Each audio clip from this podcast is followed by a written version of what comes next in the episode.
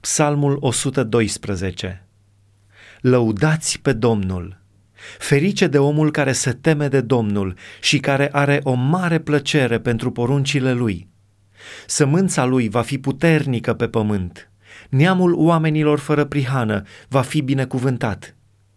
El are în casă bogăție și belșug și neprihănirea lui dăinuiește în veci. Celui fără prihană îi răsare o lumină în întuneric. El este milostiv, îndurător și drept. Ce bine îi merge omului care face milă și împrumută pe altul și care își rânduiește faptele după dreptate, căci el nu se clatină niciodată.